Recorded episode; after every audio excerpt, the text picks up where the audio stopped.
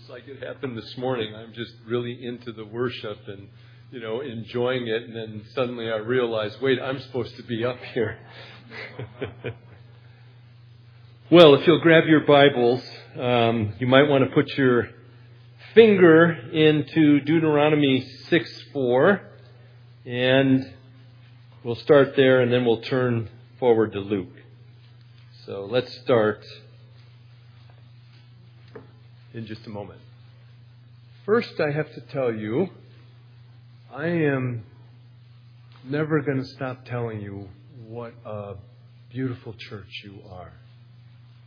What a beautiful congregation you are. And I'm never going to stop telling you what a privilege it is to be among you, to teach and, and co labor alongside of you. And I'm not, never going to tell Pastor John and, and Pastor Patrick that I aspire to be like them. So where I fall short of that, uh, please do tell me because I am genuine in that. Uh, these are men of God proven over decades in their walk, and we're privileged to have them. And as I say, I aspire to be like them. I, I do want to tell you that the Oxford Dictionary defines mystery in this way something that is difficult to understand or explain. And I think that's why I got assigned this sermon topic today. As I said this morning, I, I, actually volunteered for this one. But mystery pretty well describes what we approach this evening the triunity of God, what we call the Trinity. One of my seminary professors, uh, Rachel probably had him too, Dr. Vern Poythress, wrote a book entitled Knowing and the Trinity. He tried in 440 pages to explain the Trinity. And he's one of the smartest men I know. He concluded with something I thought pretty profound. And he said this, quote, having come to know aspects of the mystery of the Trinity, we may also begin to appreciate what the theologians of previous generations sometimes called the vestigia trinitatis. In other words, the footprints or marks of the Trinity that come in general revelation. And I think he's right. Special revelation, that is, the scriptures, make the Trinity clearer to us, but we're still left with footprints or marks, if you will, of the fullness of the mystery of the Trinity. We see but reflections as we read about in 1 Corinthians 13:12 for now we see in a mirror dimly but then face to face. Now I know in part then I shall know fully. And one glorious day we will indeed know more fully Augustine wrote in his landmark work on the Trinity entitled De Trinitate this In no other subject is error more dangerous, or inquiry more laborious, or the discovery of truth more profitable. So Dr. Poythress was wise in putting in the foreword to his book this admonition. The study of theology is always an exercise in, quote, cognitive repentance. His point was that progress in understanding always involves a renewal or a changing of the mind in light of divine revelation. So tonight's sermon has elements we all enjoy. There'll be mystery. There'll be great danger, but also riches in truth. So, all the more important that we start with prayer. Come, Lord, and be with us as we open your word and receive with grateful hearts and minds your teaching and revelation to us, your created. Steer us away from misunderstanding and wrong thinking and toward orthodoxy as we ponder and meditate afresh in our hearts the wonder of the mystery of you, our triune God. We ask this in Jesus' name. Amen. Okay, let's look at Deuteronomy 6 4. Hear, O Israel, the Lord our God, the Lord is one. Now let's flip over to Luke 3. Give you a minute to get there. I've marked mine, knowing I would call attention to it.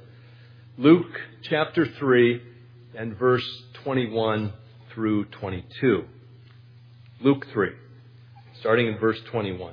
Now when all the people were baptized, and when Jesus also had been baptized and was praying, the heavens were opened, and the Holy Spirit descended on him in bodily form, like a dove, and a voice came from heaven. You are my beloved Son. With you I am well pleased. This is the very Word of God given to us, holy, unchanging, eternal, authoritative, and necessary unto salvation. Well, the doctrine of the Trinity is arguably one of the most important doctrines of the Bible. And yet, the Bible never uses the word Trinity. Trinity means triuneness, which in turn means three in oneness. The ancient church father Tertullian was the first to use or coin the term Trinity and to begin the process of formulating the doctrine of the Trinity in the early third century. He got it partly wrong, partly right, but, you know, he, was going off of uh, human reasoning and the, the need to very carefully understand and discern the meaning of the scriptures. And yet, among God's attributes is this enormous topic of the Trinity. To be sure, let's start with the fact, incontrovertible, as we read, there is one and only one God. Paul beautifully uh, illustrated that for us in song. And by the way, I'm thinking, hmm, maybe we could have music in Sunday school now. the whole of Scripture testifies to this singular fact, as we read a bit ago, the Shema, as it's called in, in Deuteronomy 6 4. Hear, O Israel, the Lord our God is one. Here's what it sounds like in biblical Hebrew. Shema Yisrael Adonai Eloheinu Adonai Echad. That's what they would have heard when they read that in the temple. The Lord's brother, James, adds this. You believe that God is one. You do well. But even the demons believe and shudder. That's James 2:19. So it's clear we have to go just beyond an intellectual assent to the idea that God is one. And herein we jump head first into mystery. God is one, and yet is triune in God the Father, God the Son, and God the Holy Spirit. Paul believed this because Scripture proclaims it. He closed his second letter to the Corinthian church in this manner The grace of the Lord Jesus Christ and the love of God and the fellowship of the Holy Spirit be with you all. You're going to hear that a couple of times this evening. He was speaking of what? The Trinity. Very clearly. Matthew, Mark, Luke, and John all record that when Jesus was baptized, the voice of God the Father came from the heavens above, and God the Holy Spirit descended like a dove upon him. That is clearly the Trinity. Jesus himself tells us that he is God. In John 5, in John 8, uh, verse 58, he says, Truly, truly, I say to you, before Abraham was, I am. Well, why is that important? Because when God spoke to Moses, way back in Exodus 3:13, he tells God tells Moses his name, and his name, I am who I am. So Jesus was saying, I am God. So Father, Son, and Holy Spirit are one. They are God. They are all I am. And yet, they are also distinct.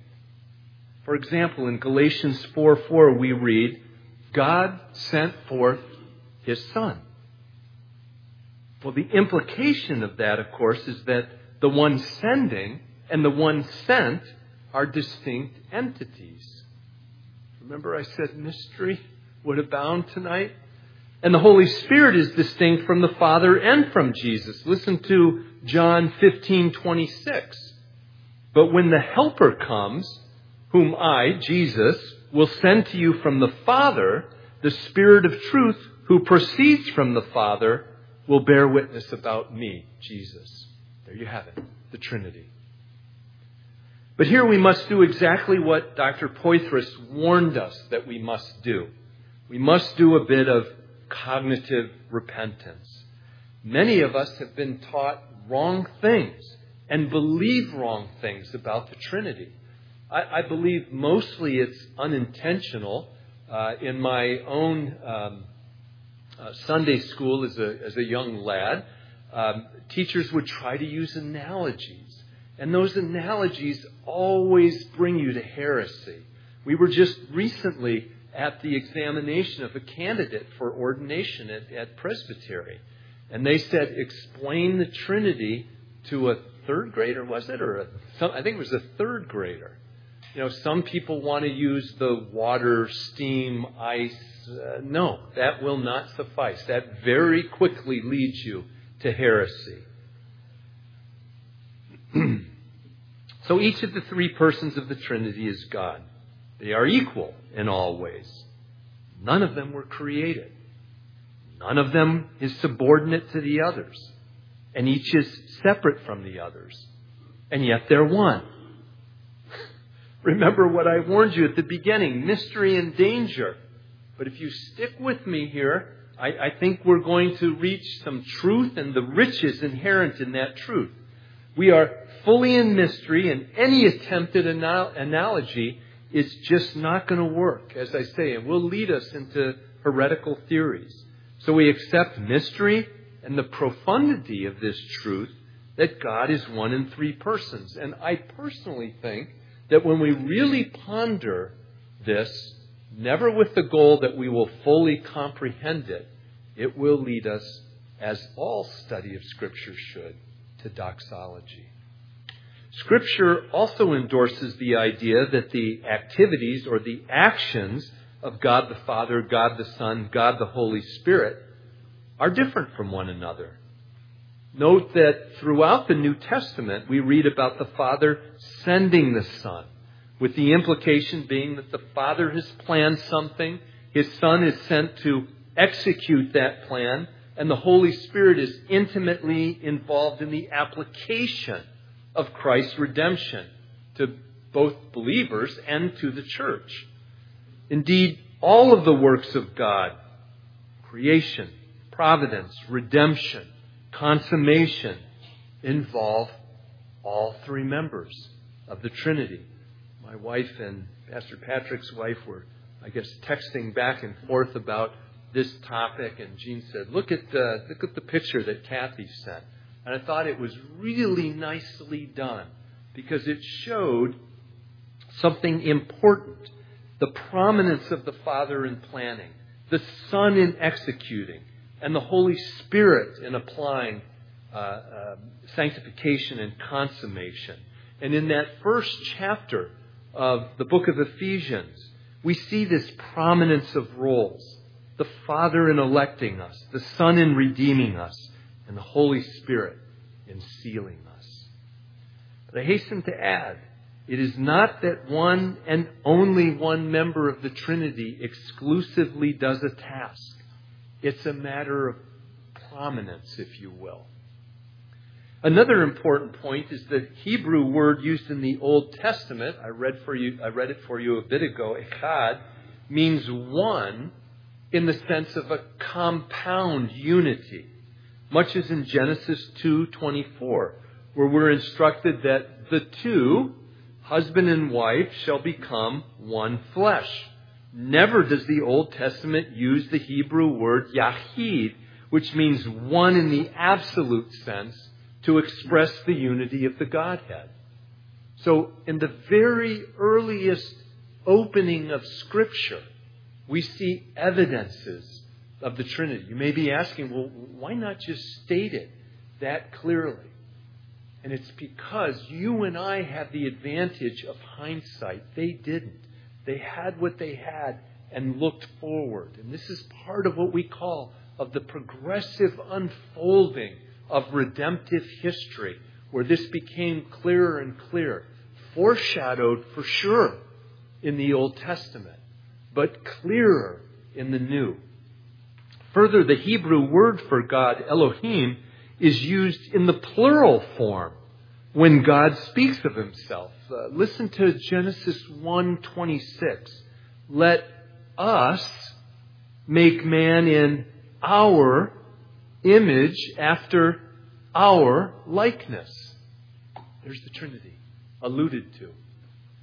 Genesis 3:22 Behold man has become like one of us knowing good and evil. Genesis 11:7 Come let us go down and confuse their language. Isaiah 6:8 Whom shall I send and who will go for us? And we could go on all night and I'm happy to, but in the New Testament, the doctrine of the Trinity is, is explicitly and I think clearly taught as opposed to being alluded to or foreshadowed in the Old Testament. We see this in some clear examples. We just read about the baptism of uh, Jesus in Luke 3. We could have picked any, but I chose Luke. Why? He's a physician. He's more reliable. In the, in the baptismal formula of, of Matthew 28, 19. And in, and, uh, in the apostolic benediction of 2 Corinthians 13, we talked about a little bit ago. The grace of our Lord Jesus Christ, the love of God, the communion of the Holy Spirit. It's right there. So what we see as we move from the Old Testament to New Testament teaching, as I said, is this progressive revelation of the Trinity, the unfolding of the mystery of redemptive history. It's exciting. I can hardly restrain myself here.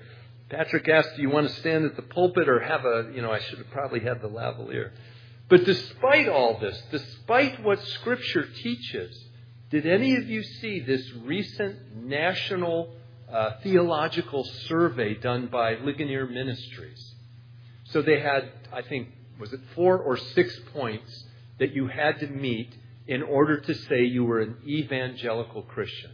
So the results I'm about to give you were only for those who endorsed those points and describe themselves as evangelical Christians.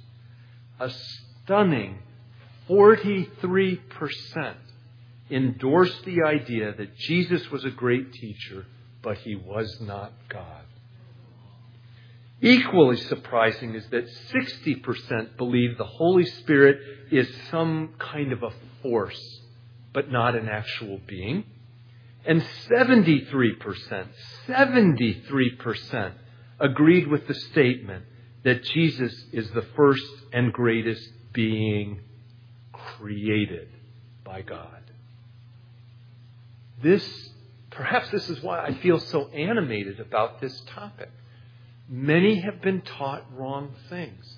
And if you don't understand this idea of three in one, your theology very quickly falls apart. And you don't have the rock you thought you had. You have, at best, a little gathering of pebbles.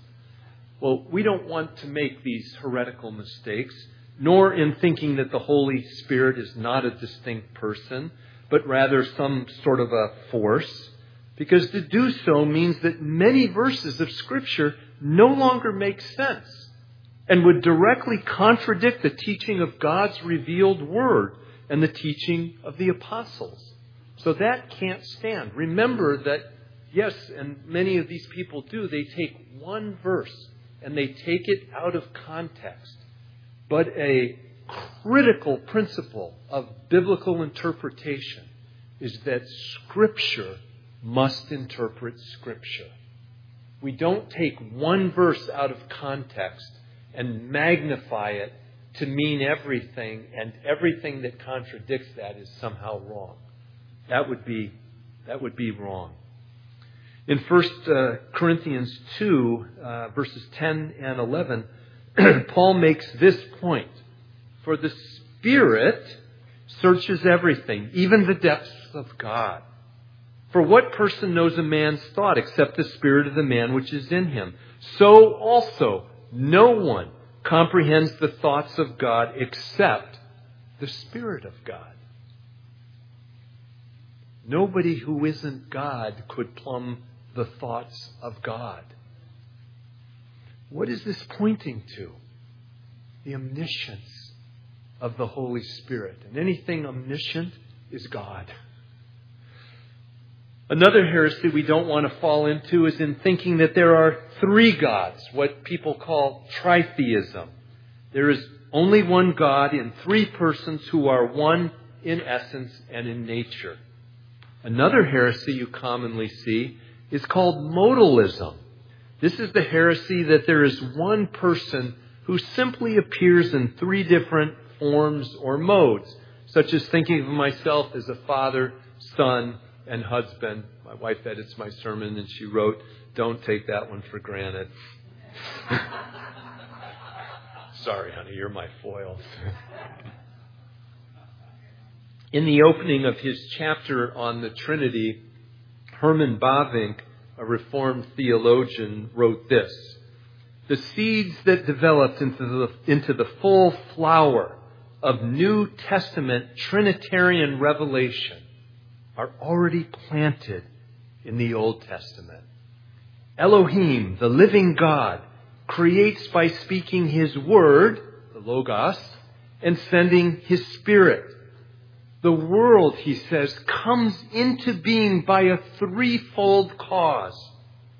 Similarly, Yahweh, the covenant God, makes himself known to, saves, and preserves his people by his word and spirit. In the angel of the Lord, whether created angel or the Logos, God, specifically His Word, was uniquely and powerfully present.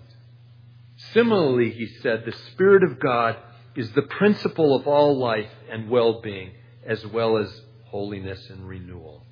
A threefold, he concluded with this, a threefold divine principle underlies creation as well as recreation and sustains the entire economy of Revelation. Beautifully and comprehensively written, which is why in seminary we're all assigned to read Bavinck. We can do no better than what actually the Sunday school looked at today, and that is the Westminster Divines who wrote this into our sub subordinate standards, the Westminster Confession of Faith, chapter 2, section 3. In the unity of the Godhead, there be three persons of one substance, one power, and eternal. God the Father, God the Son, God the Holy Ghost. The Father is of none, neither begotten nor proceeding. The Son is eternally begotten of the Father, the Holy Ghost eternally proceeding from the Father and the Son. Man, could those divines write. Now, as you know, theologians have to, well, if not confuse things, add more to it. So they call this, what I just read to you, the ontological trinity, the proceeding one from another. There's another sense called the economic trinity relating to the work, if you will, of the three persons, much of which is incommunicable. So we see from Scripture that creation is primarily, not exclusively, the work of the Father. Redemption, primarily the work of the Son. And sanctification, primarily the work of the Holy Spirit, as we saw very briefly in uh, first chapter of Ephesians. The importance of this matter and clarity in this matter really cannot be overstated. Let's take you back a bit in history. The Nicene Creed, which we endorse in this church in 325 AD, and the Niceno Constantinople Creed in 381 AD, took great pains to address this issue of the triune Godhead, with all theologians having not gotten this quite right pre Reformation. This included Tertullian Origen, Origen, and others, primarily because they either did not understand Christ as God or placed Him and the Holy Spirit in created or subordinate roles. So, this is one of the amazing things when you look back in church history. Orthodoxy hung in dramatic uncertainty. Were the semi Arians right that the Son was of a similar essence as the Father? Not identical, but similar. What's called homo, homoiousios. Or were the apostles right that the Son was of the same essence, homoousios? The answer hung on a single vowel, the letter I a new word had to be invented. The word perichoresis, meaning the mutual indwelling of the three persons in each other. A unity, if you will, of will and of action. Jesus actually states this in John 14, 11. Believe me that I am in the Father, and the Father is in me, or else believe on account of works themselves. Now, I may get criticized here, but the theologian Karl Barth put it this way God is revealer, God the Father is revealer, God the Son is revelation, and God the Holy Spirit is revealedness. I'm trying to hold this diamond up to you and rotate it through different theologians' eyes, through the ancient church creeds and allow you to see one facet or another because some of you will hear some of these words one way and they'll be memorable to you, and others in another way. In other words, the Father is the source, the Son is the mediator, and the Spirit is the one who brings about the intended effect of God's speech within the world. Compromise, though, as I've said, on the doctrine of the Trinity and Scripture quickly falls apart. Again, Bavinck, in the doctrine of the Trinity, he said, beats the heart of the whole revelation of God for the redemption of humanity. So imagine taking away the Trinity. None other than John Calvin reminds us that the formula, one God in three persons, that's enough. That's sufficient for our faith and practice. And so we say together across the ages that in every external work of the Trinity, all things are done by the Father, in the Son, through the Holy Spirit.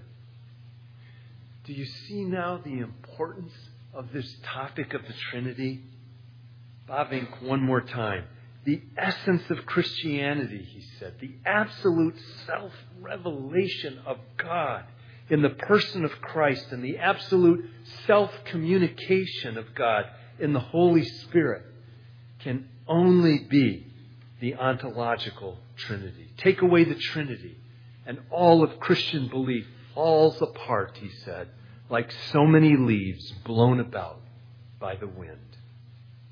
But what we, as rebellious humans want to do, is to base the doctrine of the Trinity on the limits of human rationality, using upside down concepts and words that our minds can comprehend.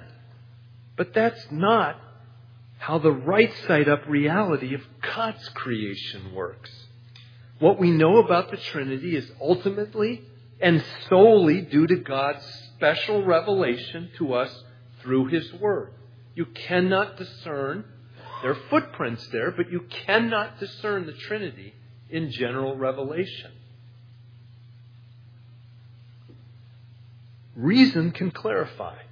And of course, we use, as theologians, reason and Scripture. But only looking backwards and not forwards. Jesus tells us clearly, I am the truth. He then asks you and me, Who do you say I am? God is three in one. God is holy.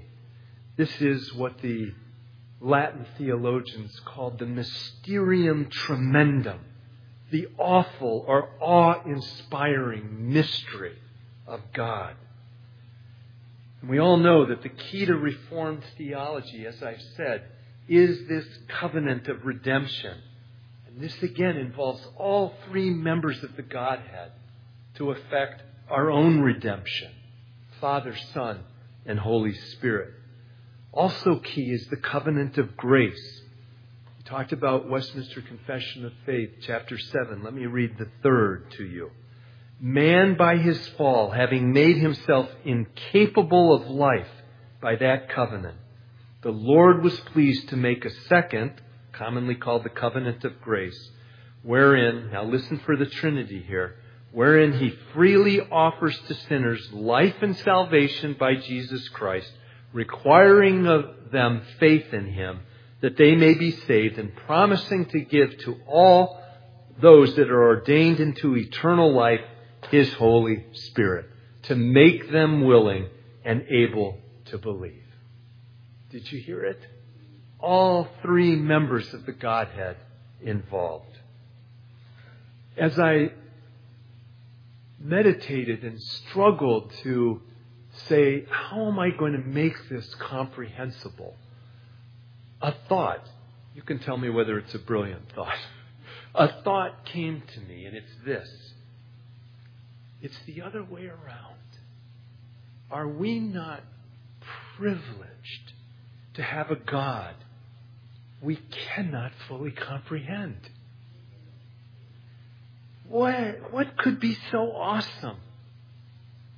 A God we could fully comprehend is no God at all. And I think that's maybe the heart of it for me as I studied this and labored to think how, how will I preach this? How will I think about it? And yet at the same time, while the fullness of the Trinity is incomprehensible to us, we can focus on God's greatness and His infinitely higher nature. Paul alludes to this in Romans 11, verses 33 to 34. He says, Oh, the depth of the riches of the wisdom and knowledge of God! How unsearchable his judgments and his paths beyond tracing out. Who, he asks, has known the mind of the Lord? Or who has been his counselor? And that, when I read that, that, that was the thing that clicked for me. That's what led me into doxology. Oh my. The tremendous mystery of this does not make me shrink away, but leads me to doxology, leads me to awe inspired of the God I seek to serve. So we have three coexistent, co eternal persons who are God. Now, one of the questions I often get is whether the Trinity, and I've alluded to it already, is evident in the Old Testament or just in the New. The answer of course it is. There's no disconnect between the old and the new. They are a complete and seamless record of what God wants us to understand about Himself and His covenant with us. Let me do a very quick tour, okay? This is really, this is like Chinese weather balloon level, okay? Genesis 1 1. In the beginning, God created the heavens and the earth. As we noted earlier, the Hebrew word for God, Elohim, is plural. From the very beginning, Scripture alludes to Trinity. In Isaiah 48:16, are you ready for this? Count it in your own mind. Approach me and listen to this. From the beginning, I have not spoken in secret. From the time anything existed, I was there. And now the Lord God has sent me and His Spirit. Who is that speaking? It's Jesus speaking in Isaiah about God the Father and the Spirit that was sent. How about the New Testament? And again, I'm just scratching the surface. Matthew 28. You all know this. Go therefore and make disciples of all nations, baptizing them in what? The name of the Father and of the Son and of the Holy Spirit. And further, teach them this. God is telling us, starting with the reality of the Trinity, the truth, which we are to go and teach. John chapter 10 and verse 24, the Jews surrounded Jesus and asked, How long are you going to keep us in suspense? If you're the Messiah, tell us plainly. Skipping to verse 30, he says, I and the, fa- and the Father are one. What is that a statement of? Deity. Jesus is God. John 14, 15 through 26, I won't read it, but speaks directly of God the Father, God the Son, and God the Counselor, who is the Spirit of truth. 1 Peter 1, Paul writes to the, to the diaspora this, according to the foreknowledge of God the Father, through the sanctifying work of the Spirit, to be obedient and to be sprinkled with the blood of Jesus Christ. Again, clear indication of the Trinity. And we could go on through many, many verses of Scripture. The theologian Boardman summarized it this way, and we'll wrap up here in just a bit. The Father is all the fullness of the Godhead invisible. The Son is all the fullness of the Godhead manifested. The Spirit is all the fullness of the Godhead acting immediately upon the Scripture. So, the Godhead invisible, the Father, the Son manifested, and the Holy Spirit acting. Now, is this just an exercise of those of us that study Scripture and, and, and try to explain Scripture to others? I'm glad you asked. The answer is no. There are, in fact, practical benefits to us. I have seven of them here, and you can probably think of more. Number one, we worship, pray, and confess to the Father in the Son by the Holy Spirit. I could stop there, and that's enough. But we go on. Number two, we are baptized and blessed in the name of the Father and of the Son and of the Holy Spirit. We are adopted as children of the Father, as co heirs with the Son, as mediator, and united to the Son by the Spirit. Number four, all salvation, blessing, and every blessedness, this is from Bavinck, have their threefold cause in God the Father, the Son, and the Holy Spirit. Number five, stripping our theology of the Son or of the Holy Spirit as God forces you to strip away salvation and communion with God a horrible fate because it implies, therefore, remember when I said it would all fall apart? It implies that regeneration, faith, conversion, repentance, and sanctification are no longer realities for us. Number six, to strip the Holy Spirit of his deity is to blaspheme the Holy Spirit. What does Matthew say in chapter 12, verse 31? And he actually goes into 32. That Christ states that to blaspheme the Spirit is a what? Unpardonable sin. Lastly, seven, this one also from Bavinck. The doctrine of the Trinity makes God known to us as distinct from the world as truly God. So, brothers and sisters, I'm going to finish here by repeating three simple and eternally unchanging truths. If we remember nothing else, we just remember these three things. God is three persons. Each of these persons is fully God. There is but one God. May we glorify the triune God in our understanding, our desires, our prayers, our beliefs, and our actions. Pray with me if you will. God the Father, Son, and Holy Spirit, how grateful we are to have a God like you. One God in three persons, an awesome God, so great that we, your created, cannot fully comprehend your greatness.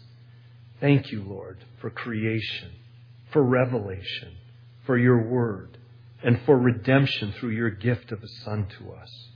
We are grateful and do seek your face, Lord, in every aspect of our lives and being. Here, Lord, tonight, this Sabbath day the prayers of your people. In Jesus' name, amen. Is there one more hymn?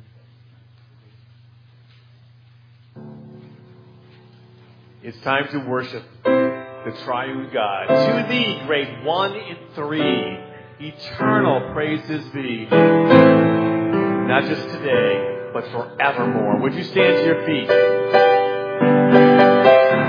Brothers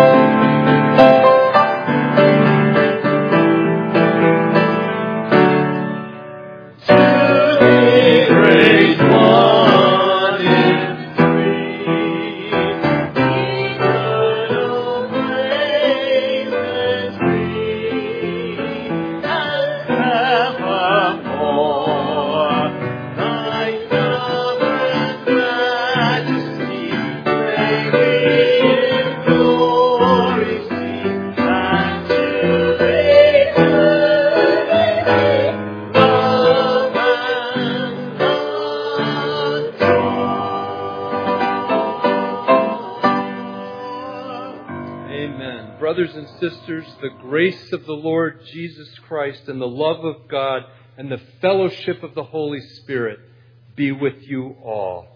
Go now, each of you, into your mission field, remembering always that we live coram deo before the face of the living God. Bless you all. Next week we're going to talk about the armies of God. Armies of God.